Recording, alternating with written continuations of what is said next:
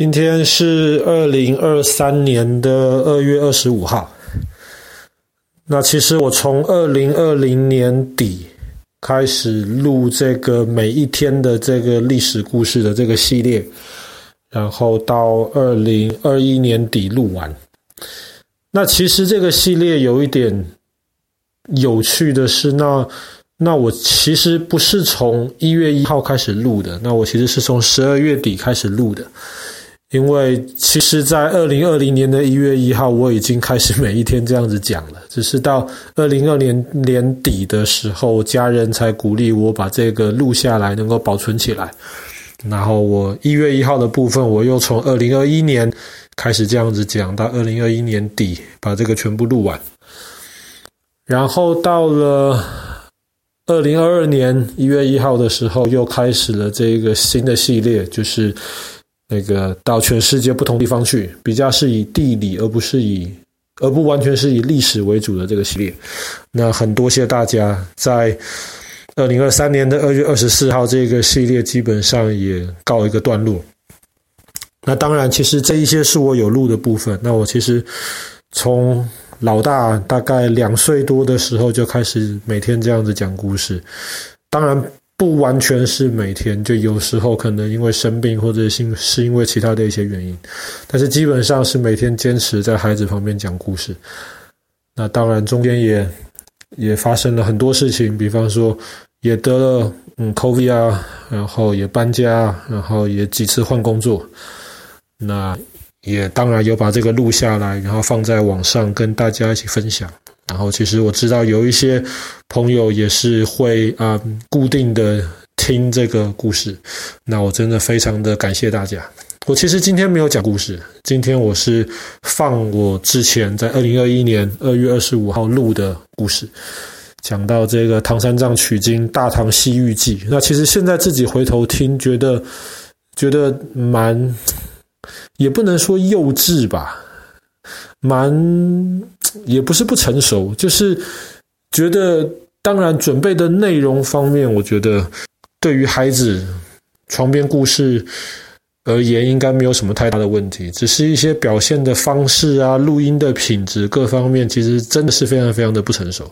那也很多谢大家在这段时间里面能够忍耐我这个非常业余水准的这个故事，然后一路的听下来。那当然，我希望不管是对我自己的孩子而言，然后或者是对各位朋友的孩子而言，都希望多多少少这些故事，可能有一些的片段，孩子们会记得。可能以后碰到类似的一些情景，或者是到类似的地方了之后，或许这些东西会从孩子的记忆里面重新的蹦出来。那如果真的能够这样子的话，那我就非常非常的感谢，那我也会非常的引以为傲。当然，每天这样录故事其实很辛苦。那当然，过去几年这样子录，每天准备，我每天至少要花大概半个小时的时间以上来准备，其实很辛苦。然后，对啊，现在我也觉得好像有一点每天这样子下去有点坚持不住了。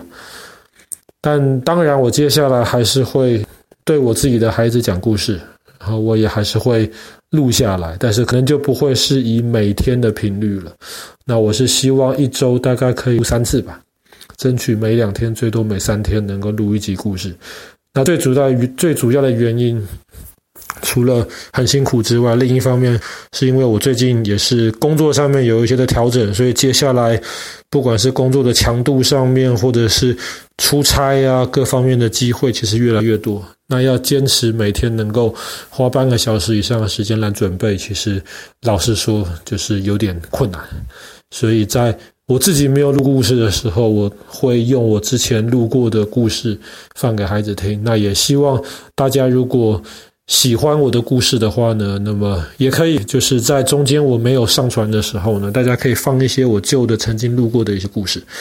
那接下来这个可以说是第三个系列吧。那我想讲的可能是，嗯，科学史，就是我可能想大致照着时间的顺序，然后把人类历史上面、科学上面的一些重大的一些发现，可能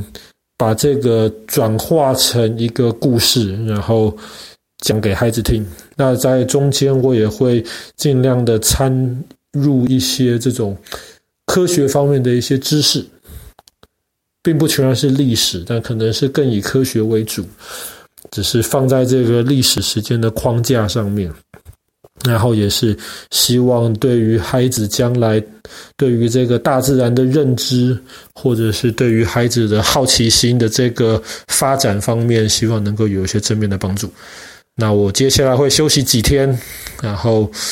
休息几天之后，我就会开始，就是啊，继续录制，然后上传这个第三个关于偏科学方面一点的故事。那也希望大家到时候能够支持。那同样的，如果大家有什么意见，或者是，